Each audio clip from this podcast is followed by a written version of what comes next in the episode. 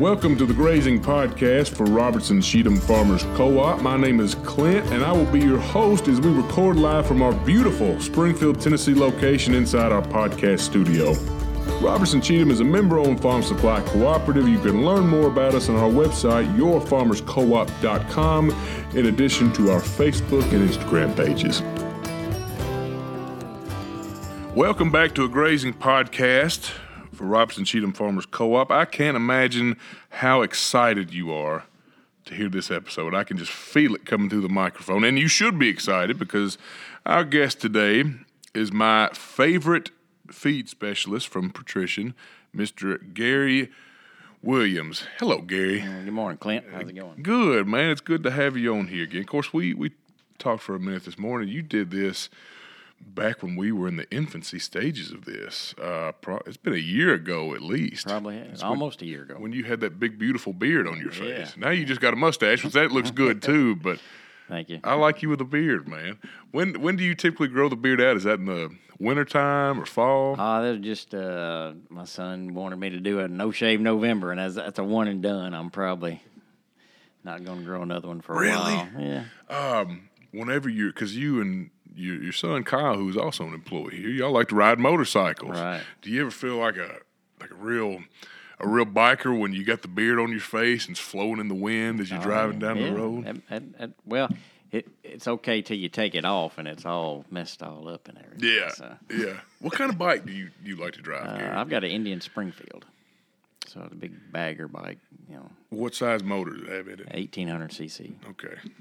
And Kyle, he also has the Indian. He's got the same same kind. He's got a Chieftain, same same motor, but uh, it's got a fairing on his, and mine doesn't. The Indian bikes, may I may be wrong about this, but it that's not a bike you see a whole. It's not nearly as common as say a Harley Davidson. Oh, Is that correct. right? Yes, correct. Are they just hard to find, or they're just not as Well, pop- they, they, I, I don't know all the history of them. They they were the first bike that was built. I guess they beat Harley as far as coming out first, but then uh, they went through some financial times. They went bankrupt for a little while, and, and they were recently bought. And I, I I don't know exactly what year it was. I think it was 2012 or 14 or something. Uh, Polaris brought them back, so they no kidding. yeah, I so they, they were that. out of production for a while, and then they came back through Polaris, and Polaris has done a really good job on promoting the Indian brand, and they're really they're doing good. I, I had no idea Polaris Mm-hmm. bought them out. I was some. That's been several years ago. I think we were at the. Train, we were in Chattanooga down there. There's a train museum, or maybe it's the Chattanooga Choo Choo, but they had one on display in there for Mm-hmm. some reason. I don't know what it was, and I, I think that's the first time I ever remember actually seeing one. And they're beautiful bikes. Oh yeah, but it's like Harley and Harley's out and got them, and then and then the, you have the Indian, but they're I guess the only two made in um, uh, USA. Yeah, obviously, like Honda, that's that's not made here. That's a Japanese bike. The the emblem I think is cool on there. You know, the Indian head. Have a- is it- he's wearing a headdress. Yeah, it's on my on my front fairing. It's Yeah, got a little cool. Indian there that glows in the dark, lights up, got Does a it? light on it when, at night. Did you grow up riding Indians, or was that just something you got into? I, d- I wanted, uh, you know, everybody's got a, a black Harley, and so Mm-hmm. I didn't. I'm, I like to be a little different, so I have a red Indian, and uh, yeah, that's that's the reason I chose it, just to be a little different than everybody else. Did, did you did you grow up riding them as a young man? Or No, I had a bike when I was probably a teenager, and then didn't own one till just recently. I just picked it back up. And obviously, Kyle he picked up on it too. Yeah, he when he got out of the military, he he bought a bike, and he's he's had three or four four bikes now, I think. Do y'all just ride around here? Or do you do any long distance? Uh, no, we trips? do some long distance ride. Usually once a year, we'll have a a, a group ride with our uh, motorcycle group. We, last year we went to uh, Bristol, Virginia, and the year before that we went to the to um, Fontana Village and rode the Dragon. Uh, getting ready to go to uh, North Carolina this year for a big ride. So What about Sturgis? You ever drive up there? haven't done the Sturgis yet, but I'm that's on my bucket list. That's maybe. a wild place, man. I've watched a documentary on Sturgis, and it's you see some some wild stuff up there. You don't have to do all that stuff to get in trouble. Is it South Dakota? Is that where it is? I think that's where it's at. Yeah, it's a it's a long. It's like it's a long ride. It's a couple of thousand miles up there. You know, Gary, I I think motorcycles are cool. I would love to own one, but I don't want to die either. and the problem is, it's not the motorcycle; it's the people around you. Oh, yeah. So how do you? Obviously, I mean, defensive driving skills, Mm-hmm. trying to avoid an accident. But I had a friend. Now this was after we got out of high school. This was probably six, seven years ago. He was riding one of those crotch rockets somewhere in Hendersonville, and he was going down. I don't know if it was Gallatin Road, but a car who was in the turning lane. He ran. The, he was red light. and He turned left anyway and pulled right out in front of him, and he didn't have time to stop. Uh, T-boned the car, threw him over the car. I, it didn't kill him, but it screwed him up very because he's running probably forty-five mile an hour, and uh, that the things you don't have control over with other people. That's Right. what's scary about you know, it. Kyle. When Kyle was trying to convince me to to buy a bike, I was, I, you know, he said, "Come on, Dad, it's fun. It's fun. It's relaxing. It's really nice." And I said, it, "It's fun, son. It's not relaxing. You have to be on your toes all the time Mm-hmm. because." You know, you're a smaller target. People don't see you. You're you're you're not protected. I mean, you're out in the open. Um, so, yeah, I've taken some uh, motorcycle courses to become a better rider. You try to, you know, you just got to be aware of your Mm-hmm. surroundings all the time and and not do crazy things and Well, you know, if we lived in a less densely populated area where there wasn't as much traffic on the road, I'd probably get me one. If I was out west somewhere. Yeah But around here, man, it's just dead gum. There's so many people, and people are just careless. We were, where were we? Uh, um, my my wife's family, they have a lake house up in central Illinois, very rural. Excuse me, and they've got these little scooters. I don't know what little motors in them, but they're fun to ride. I mean, shoot, you get up to 55, 60 mile an hour. right And I was riding one. Of course, it's a scooter. It's not a, it's not Indian or a Harley. But I was pretending I was on a Harley, mm.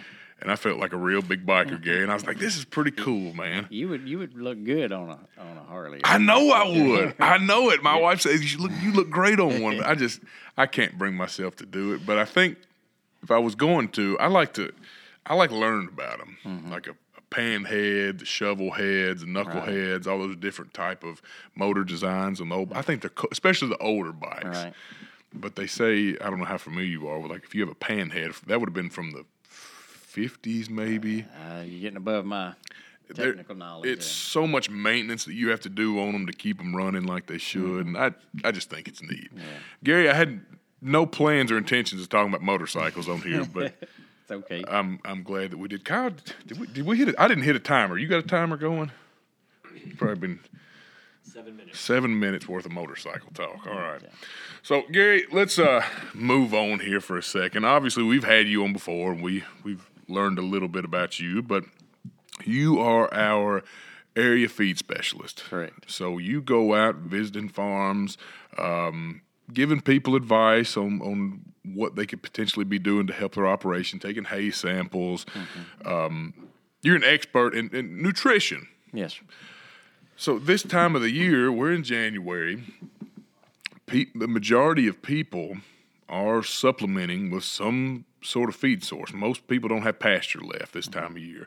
Um, do you visit a lot of farms this time of year compared to the rest of the year? Or is this your busy time? Or Well, I mean, I, I kind of visit is about year round. I do that. Just got different questions every year, you know, throughout the the year, what they're looking for, whether it's uh, which mineral to use during fly season or, um, you know, do, when do I need to start feeding high mag to my cattle Right. and all that on as far as uh, minerals go. But then this time of the year, we also lead to the subject of do I need to supplement my cow or not? You know, the cow herd, and, and that that depends on, uh, on the situation. What do, do, are you seeing any patterns right now with the places you're visiting? I mean, do people like this year? Hay was it, hay's getting harder to come by. If you don't, well, even if you do produce your own, um, but when you factor in, you know, the price of fertilizer and the drought we were in, or if you buy it, the, what it's going to cost you. Um, are you visiting folks that their hay supply is shorter? Uh, yeah, there. Most people are have either.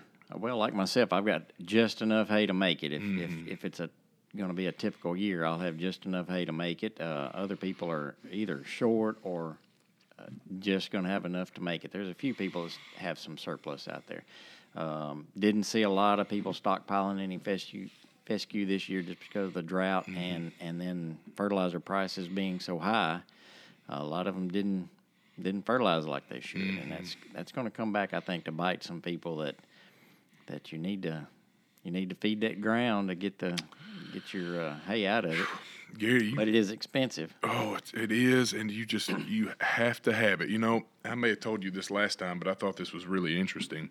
Um, let's see, last so last after last winter, we had a, a a surplus of hay left over. I probably had 70, 80 rolls, so I didn't need to make as much in terms of volume for hay. You know, last May, June. So that you know, I thought to myself, I don't, I don't need as much. So with it being as high as it is, the fertilizer, I'm not going to put any urea. I'm just I'm gonna put potash. Our phosphorus levels are good in hay fields, and I know potash gets sucked out worse than anything. So I'm just going to put straight potash, no urea. And I was thinking, you know, I'll probably be able to tell the difference, but you know, maybe 10, 20 percent less. And I've I write down all my numbers of what the fields make each year, and just about it was probably 12 different places we cut hay off of just about every one of them, the yield was cut back 50%. percent So uh, one place made 60 rolls by not putting any urea, and it had quite a bit of clover in it, but still, it made 30. Yeah. Well, you hurt. You, I mean, you hurt your yield this time because you didn't put any nitrogen down, but but you did help yourself by keeping your P and K there in that soil because that's a lot of people did the opposite. They just put nitrogen and didn't put any P and K down. and Right. then they're going. They're just pulling off the ground, and it that's going to eventually catch up with them as well. And Oh, that's, yes. and that's uh, difficult to come back from is when you start taking away the P and K out of the soil. Once you abuse a hayfield and you get a really nice stand of broom sage out there, it's hard to get rid of it. Yeah. Even if you put lime and, and potash and phosphorus, it's still hard. It's stubborn. Right. Um, but like I said, I wasn't worried about the yields because I had enough hay, but I was shocked at how much of a difference as far as less yield that it made not putting any urea. So that made me a believer in urea after I experienced that. Um, but it's, you know, hay, I talked to somebody the other day, it seemed like they had to pay 70 or $80 a roll this year for hay. And that, I mean, that's good, good like quality. a five by six roll or something. I remember it was five by five or five by 6 mm-hmm. It was larger than a Yeah. four by five. Mm. Um, you, you look how much fertilizer is in Oh, that, yeah. in that roll of hay, or what it cost you to produce that, and it's, they're not far off. Your your diesel fuel, your fertilizer, all the places I cut hay off of, it's on shares, so I pay the landlord mm-hmm. on quarter shares what for what it makes. So it's Mm-hmm. Yeah. it's a lot of money and your time more than anything. Mm-hmm. So it's uh you know there's not a cheap way to make hay anymore, Mm-hmm. and if you if you do try to be cheap, it's going to come back to bite you, like you said. Um, so did these farms you're visiting? Everybody, most people feeding hay. Have is anybody that you've run into? Did they stockpile at all? Uh, you're the only person that said you stockpiled some hay this year. Uh, we just didn't have the weather this year to to do it. It just you need that fall rain Mm-hmm. uh, to, and you need to put some nitrogen down. It Mm-hmm. you know, you would like to see 60 units of nitrogen put down there in September, October to get that grass to really going, and to leave it alone. So some people were short on pasture just Mm-hmm. because of the drought, and uh, just quality wasn't there. Yeah, no, it it, it, it certainly was. It's it's a good thing to do if you can do it. oh yeah, Stockpiling is a is a fantastic way because you are producing some high quality forage. I Mm-hmm. mean, it is well, fescue is a cool season grass and it grows well in the fall if you get the have the fertilizer and have the the moisture. You will produce a lot of forage, a lot of high quality forage, and then extend your grazing period on out. Better than any hay Yeah, sometimes till the first feed. of the year if you do it under uh, you know, strip grazing or Mm-hmm. some kind of management. You just don't want to turn them in on a whole big field. You want to right. Giving them a little bit at a time. Like, yeah. Uh, well, yeah, Gary, I, I stockpiled more than I ever have this year, which is funny considering we were in a drought. We didn't hardly get any rain in the fall. But uh, I, I locked our cow herd in a particular bottom that was mainly uh, Bermuda. Wasn't much fescue in it, just just Bermuda, and that was uh, middle of September. I didn't want to do it in August because that was just seemed a little bit too early for me. But middle of September, so I was feeding hay where they were in that kind of sacrifice area from October un- until December, and stockpiled everything else. I'd never done that before. And uh, the quality, it wasn't nearly as good as what it would have been if we would have gotten rain. And uh, it, it was better. It was obviously better than if I wouldn't have, but didn't make nearly as much. But it surprised me so far because I think I turned them in on it December the twentieth, and I probably got another uh, two or three weeks left of it, hopefully. But when you walk out there, there wasn't nearly as much fescue. And I would, it looked like everything else was brown. You know, when, when warm season grasses get frosted on, they, they turn brown. And I was just like, man, there ain't nothing out here. But the cows were content. You know, I'd give them enough area for two or three days at least. And I'd monitor them. I'd go out there and check them in the morning and check them in the evening. And when cows get hungry or they're discontent, they will tell you about it. Right. You know, they're gonna be they're gonna hear the four wheeler coming. They're gonna start bawling.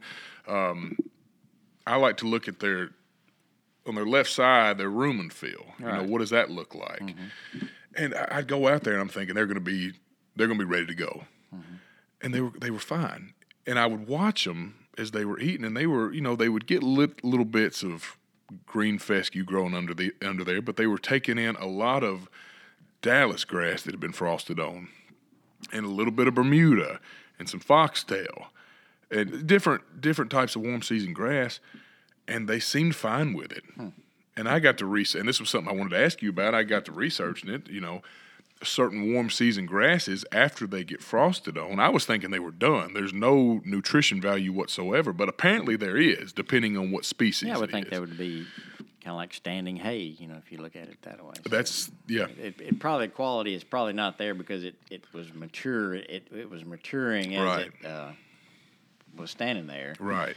So the quality might, but the volume is there, and so they're you know if they're full, um, they're they're content. They were content, and and they said it, it was kind of. Uh, of course, it depends on the species. Like crabgrass, they say it as soon as it gets frosted on, it's it's done. They say it, it doesn't hold up very well. But Dallas grass, they said once it gets frosted on, it's almost like uh, it goes into into a dormancy. But the the nutrients inside it kind of locks itself in place, which I I didn't know that. I thought once it got frosted on, it was done. Yeah.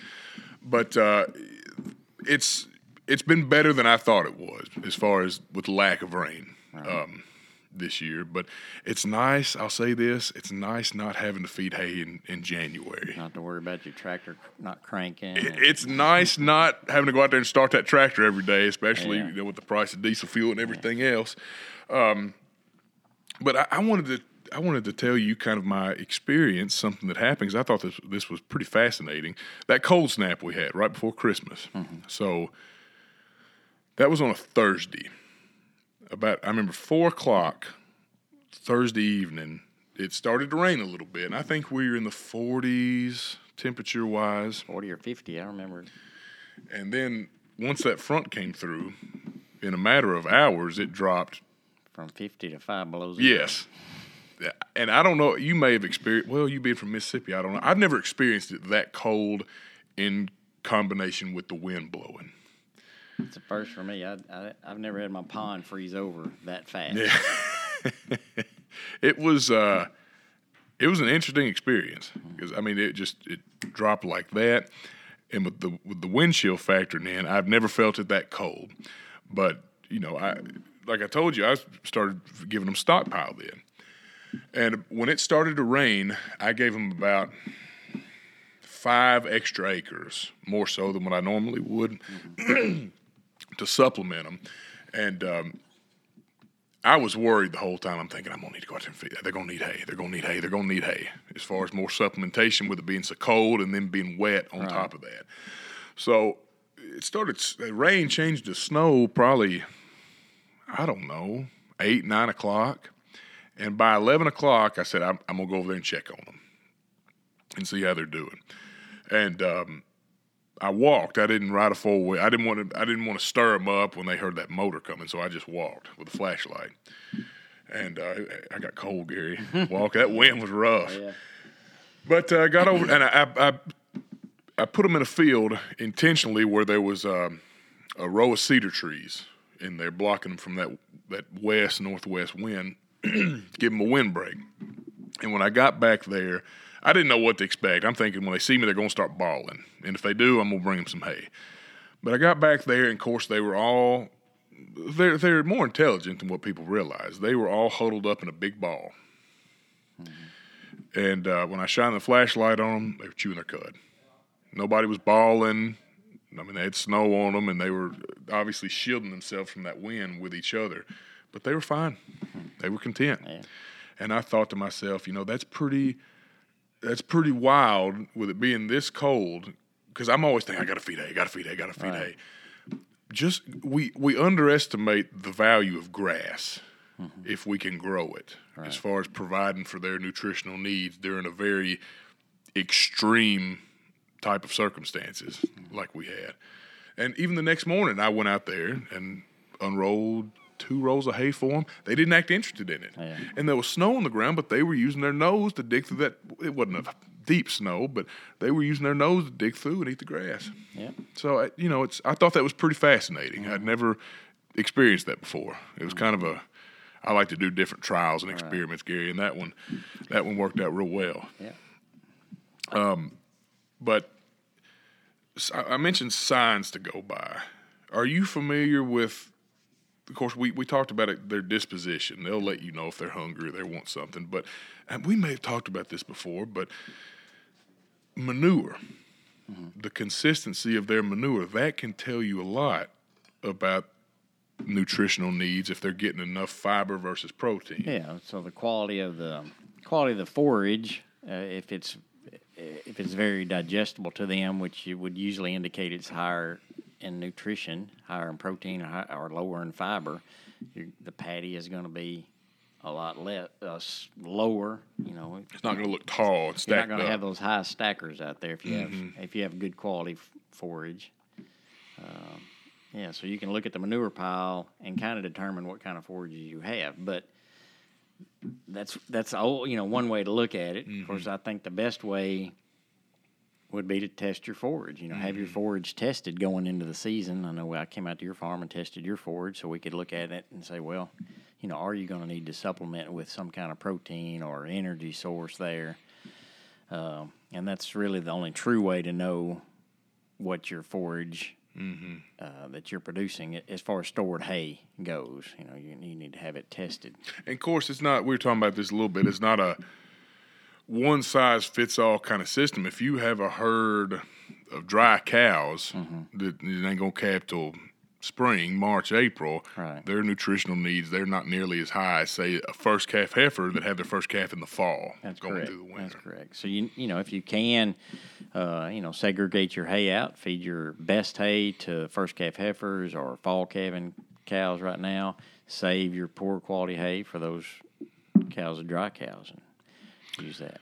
Well, the protein tubs that that we offer, Mm-hmm. what are what are those? Are those um, Prolix? Is that what they're called? Now, Prolix is your liquid supplement that we have, and then we have uh, two types of tubs that we offer at the co-op. It could be a Rationalix tub and a Sensibilix tub, and they're either a, a uh, chemically cured tub, which would be your Rationalix tub, and then we have your, um, I mean, back at it, Sensibilix tub would be your chemically cured one, and then your Rationalix tub is a is a cooked tub. It's a poured tub, low, super low moisture tub. So. They're typically in a yellow tub, and then you have the ones in the black ones. Okay, so the the um, the Prolix, that's the first one I mentioned. That's where we come out to your farm with whatever source yeah, that is. It's a liquid supplement. It's a, like a 36% protein, molasses based. Um, What's the advantage to using that, say, over those the tubs we have out here in the warehouse?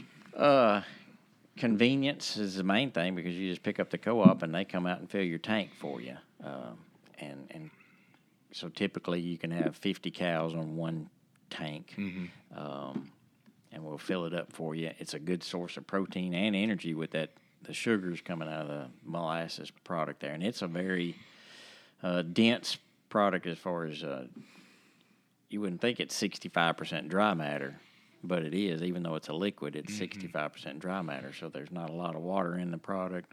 Cattle get a good energy out of there, and, and it's convenient for them. They'll typically eat in the wintertime, you might see them reach on up, you know, between two and three pounds a day consumption on that.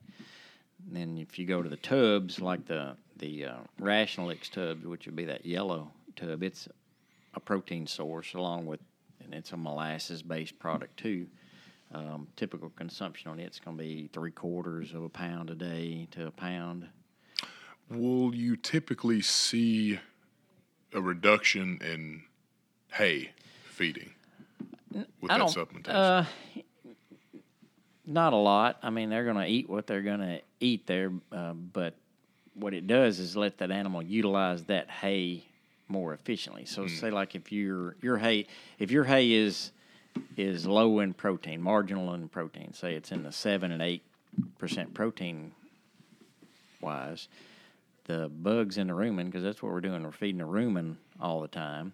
Those those bugs need enough protein to digest the carbohydrates that are in that hay, and when it's and the protein helps them do that. You can get by feeding them just a quarter of a pound of protein, you could get maybe a thirty percent increase in fiber digestion hmm. from that hay. And so, if we can let that animal digest that forage more efficiently, there, they're going to get more energy out of it. Energy is what drives everything. Mm-hmm. Energy drives reproduction. Energy drives growth.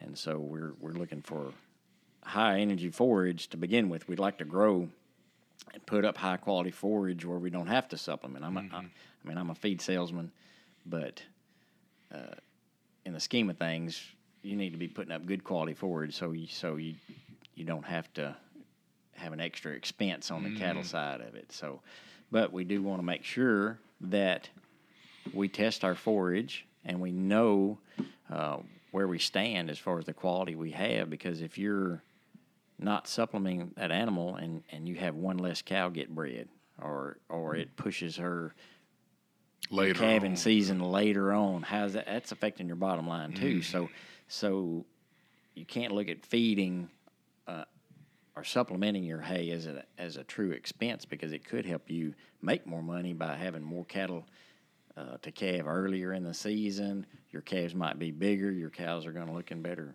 you know, be in better body condition, so they're going to mm-hmm. breed back better. So there's a reason to test your forage and to supplement correctly. It it, it saves you money. Oh, sure, sure. I mean, golly, if you think three or four cows don't get bred back, they get bred back, say, late in the fall. I mean, that, like you said, that's that's affecting your bottom line pretty drastically. Right. So if you you know if, you, if your typical calf is gaining two point three to two and a half pounds a day gain every day, you know, ten days out it's twenty five pounds. Mm-hmm. Oh, yeah, it Less, adds up. less calf. Oh, yeah, absolutely. It, it adds up very much so. Um, have you ever heard of, of course, we were stop, talking about stockpiling fescue. Fes- Kentucky 31, it does very well. It holds up under these hard frosts. Have you ever heard that, um, well, the, the endophyte fungus inside the Kentucky 31, the way I understand it, that's what makes the plant very hardy in itself. But also, there is a drawback to that. The, the, the fungus inside when the cow consumes it it heats them up they don't shed off as well um, it, it just has some negative effects Right. on their anatomy but i've heard that if, if you can stockpile and you let you know some heavy frost get on it it will not eliminate the um, the gum gary what's it called i can't my, i forgot what it's called the fungus inside what's the name of it The fungus in the fescue. yeah. Endophyte, endophyte, yeah, endophyte. Yeah, the endophyte fescue. Gary, I'm losing my mind. I lost my I, I was trying to follow where you was you was going. But I, endophyte. Yeah. I lost my bank card the other day. I had it in my hand, and then I left the bank, and it literally vanished into thin air. oh heck. And I went back to the bank and said, "Did I leave it here, y'all?" And they said, "No." Hmm. So I went from Kroger. I, I made three different trips from Kroger to the bank looking for it. Did you know? I'm getting way off topic here, but I thought this was it. I went to Kroger's. I went there for a second. Right. Later, I went to the help desk. I said, Has anybody turned in a card? They opened a drawer, just a regular drawer, and there was cards, IDs, and debit cards, and, and credit cards, whatever that people have lost there Right. over. It has to be a period of years. Those cards two feet thick in that drawer. I can imagine. I've I've lost a card too. I got, I, got I lost a card at uh, Bojangles in Gallatin.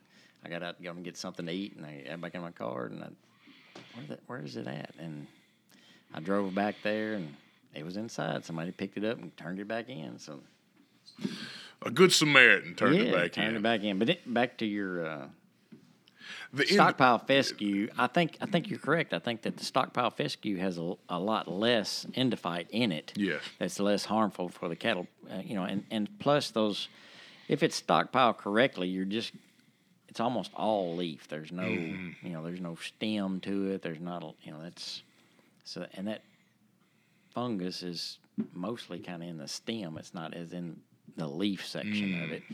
Um, so you have it. Yeah, there's a lot less endophyte in the fescue in a in a stockpiled Mm-hmm.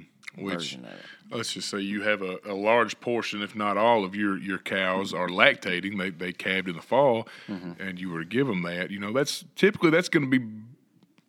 What would the protein content be? Do you know? In, in stockpiled fescue, I, I've seen it as high as like sixteen Mm. percent protein. It is very high quality. If it if it if it gets the the fertilizer and the rain on it, it can be super high quality. It's best. better than any Better- hay that we could yes, feed. yeah. It's not alfalfa or something high quality like that. So that's that's also something to Yeah, I've, uh, I've to seen it consider. really high quality. Most most hay in in Tennessee is in like nine to ten percent protein fescue hay, low energy, but stockpile fescue if it if if you can hit it right, get timing right on it, it is super quality. If a man wanted to take a hit on his quality, or not quality, his quantity as far as hay production, let's just say there was a window late April, early May, where it was the temperatures were a little bit warmer, where they could go ahead and cut some of their hay fields. But mm-hmm. obviously, it's in, in the vegetative state where it's going to be the most the, protein, have the most protein in it. D- What would, as far as compared to say eight or nine, like you just mentioned, would it be drastically higher at that early stage? higher. As that as that plant matures, protein, you know, goes down. So Mm-hmm. I guess typically cutting fescue hay in this area is the first two weeks of May. It would be your optimum time because you're trying to get it at that um, where you maximize quality and quantity, Mm-hmm. uh, and that's at that boot stage. Just Right, as, just as soon as the seed head starts to emerge, that's when you'd want to go in there and start cutting it. Mm-hmm. Um, so you need to be ready prior to May, have everything hooked up and ready to go because there'll be a, a short five day window within that first two weeks of May that you can cut, but you don't need to be sitting back on the lazy chair watching the news and, and decide, oh, the weatherman says they got five days, and then get up that morning and try to hook everything Yeah, up because yeah. there's something always wrong. Oh yeah, And, no. and so you need to be ready to go when it's when the weatherman says there's five days. Yeah, of- that's something I want to do better this year, Gary. Have everything hooked up, greased, ready to go. Mm-hmm. I always, oh, well, we got four or five days here coming up. Takes you a whole day to get ready. Takes you, oh golly, sometimes it takes two or three. Because then you run into stuff, you find that's tore up, and Mm-hmm. Yeah. But um, if if you can get the weather, as far as you know, the Mm-hmm. temperature, the sun being out, no moisture in the forecast. We we had some wheat one time we cut late April, and when I say late April, it was probably April the twentieth, twenty fifth. About one week would come off. Oh man, it, you talk about some fine hay. It made some really, really Mm-hmm. And, excellent. and, and that goes with their, all forages. You know, you're trying to get them at that just as soon as the seed head starts to come out. So Yep. that would be optimum time on wheat or rye or ryegrass or fescue or anything. Like, You know, even like alfalfa, you try to cut it at a tenth of a bloom. So Mm-hmm. so you just want it just starting to bloom, which is right at its you know, right there where it's starting to get too mature.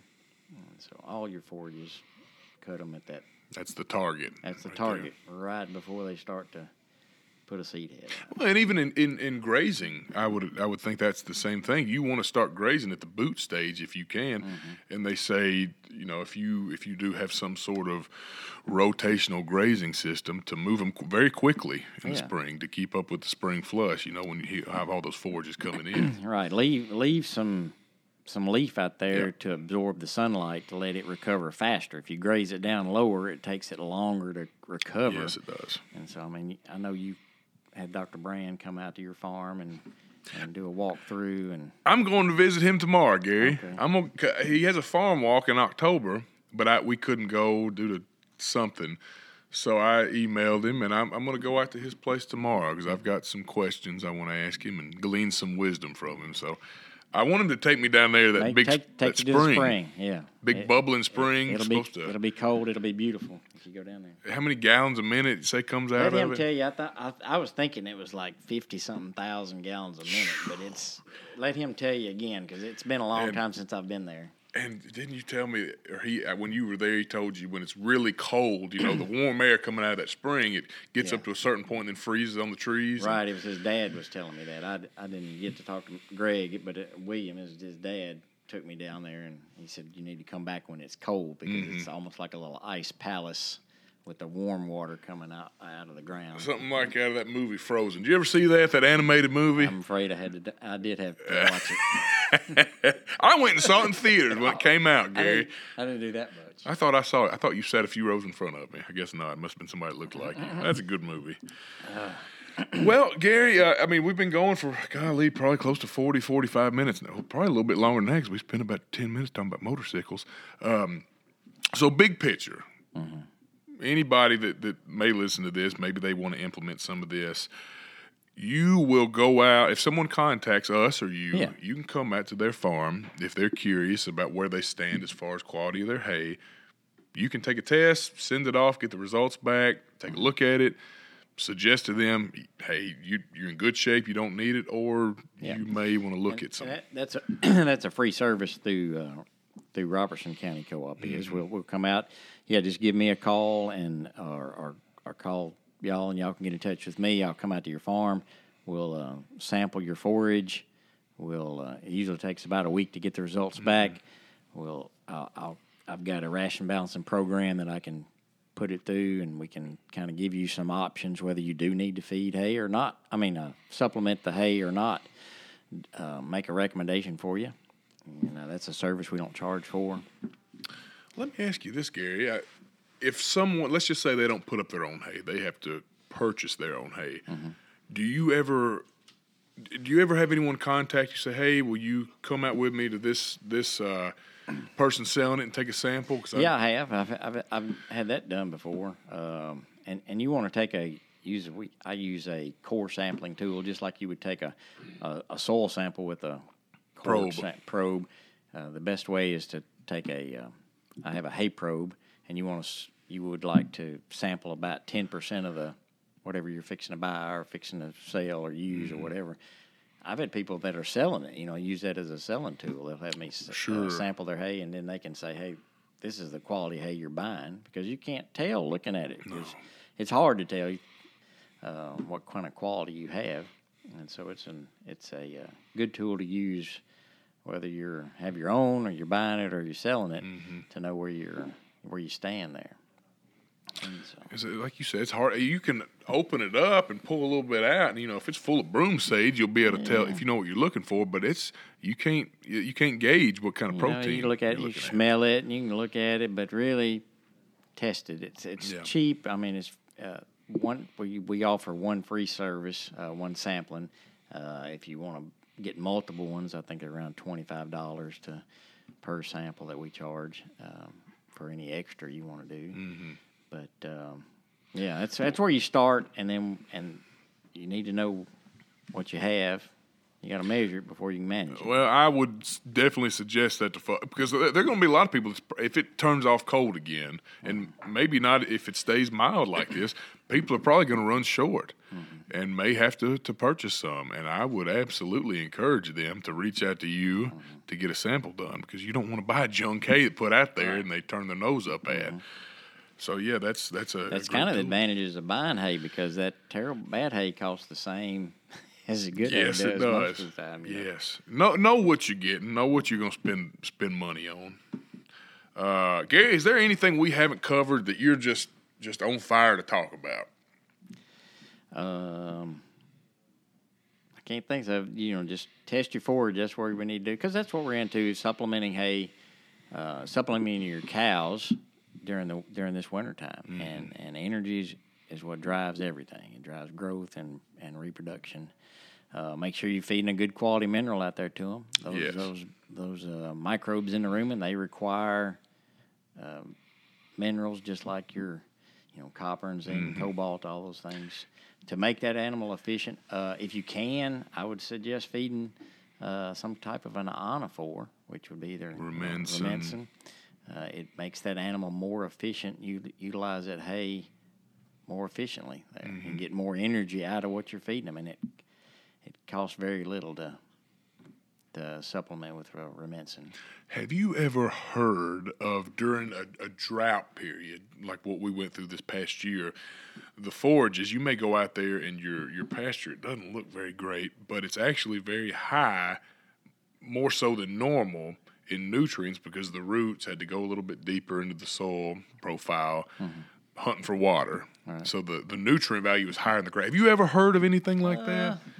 Can't recall right off the top of my head, but I, I've heard that, and we we keep uh, high quality mineral out year round because I, I I truly believe in it. It it pays for itself. Um, but it seems like they haven't consumed as much this winter, and maybe that's just I might be imagining it. I don't know. Well, you know, the, the driving force in mineral consumption is going to be sodium, salt, salt, right? So salt is what that's the only nutrient that cattle actually crave. They don't they don't crave selenium and they don't crave vitamin E. They they, they don't know that they need it. I've I've been to farms that's got this. They call it a cafeteria style Yeah, I've seen those. feeding, and and and some people believe that that animal knows it needs so much. It'll go over there and lick a little bit of copper and a little bit of zinc and a little bit of. s- th- th- They don't. If they were that smart, uh, women wouldn't have osteoporosis. They would know that they need to take What they uh, needed. What they need. So, um, you need a well balanced mineral from a good, repre- you know, respectable company there, and uh, the salt's what the driving force is. And so sometimes, depending on different farms, the soil contains more sodium than others. So your, if your forage is a higher sodium forage, they'll probably eat less mineral on that farm because they're they have a craving for salt. And so certain times of the year, um, animals require more. It depends on it depends on the forage that they're consuming. It depends on the stage of lactation that they're in. Uh, mineral consumption can vary. You really don't want to take a picture of a, a mineral consumption over a week. You'd like to take it over ninety days and say the longer the better. And, and you know I've got several studies out there showing how it fluctuates up and down, two ounces one week and four ounces one week, and but it it will average out to pretty much what everybody's tag Sure. says their mineral is going to do. It seems like also when the when the grass starts growing, young and vegetative, Mm-hmm. uh, when it really goes through them, it seems like they really increase their mineral consumption. If then you're drinking too. water, you can eat a lot more salty popcorn. Right. Yeah. Yeah. Do you think there's a parallel universe somewhere, Gary, where there's cows farming people? Is that possible, you I think? don't, I don't know. They're sitting here having this conversation like you and I are doing, and you and me out there eating hay. We, we can't talk about uh, alternative universes because uh, my son will get upset with me because I, I'd, I'd watched The Matrix one time and he had had a big bad dream and he was scared, you know, and he, he this is back when he was little. Now he was This wasn't last week. No, this wasn't last week. He was young. He and he swears to this day I've messed him up. But he he came to me and said, "Dad, I had a bad bad dream." And I said, "You're not dreaming, son. That was reality. You're you're dreaming right now." Gary, that is a mean that is a mean prank to play. It's pretty funny, but He has not forgiven me to this day. that's pretty good. I've never watched it. I know the movie. It's a famous movie, The Matrix. Yeah. I've heard there are people that believe we're in some sort of Matrix event. I, I'm not going to watch it because it'd make me think too much about it, and then I'd be calling you up Mm-hmm. Yeah, trying to uh, search for advice on it. Um, could be possible though, right? Maybe. maybe. Well, Anything's universe is a possi- big anything's place. possible. Well, Gary, I think that's going to wrap us up. It's been fun. Yes, yes, it has been. Uh, Enjoyed it. Where are we at, Kyle? We go and make it 45, 50 minutes. All right. Well, I tell you what, Gary, if it's cool with you, let's go ahead and make that a wrap for the morning. You want Sounds to? good to me. All right, everybody. Well, thanks for listening to this episode. And remember, uh, Mr. Gary Williams, he's our feed specialist. If you ever are interested in getting your forage tested, he is the man that can do that. And you can just reach out to co-op here in, in Be some contact information somewhere. Okay. It's there if you want it, anyway. All right, everybody. Thanks for listening, and be sure to tune in to another episode next week. Bye bye. Thanks for listening to the Grazing Podcast. Be sure to subscribe, leave us a review, and come pay us a visit at Robertson Cheatham Farmers Co op.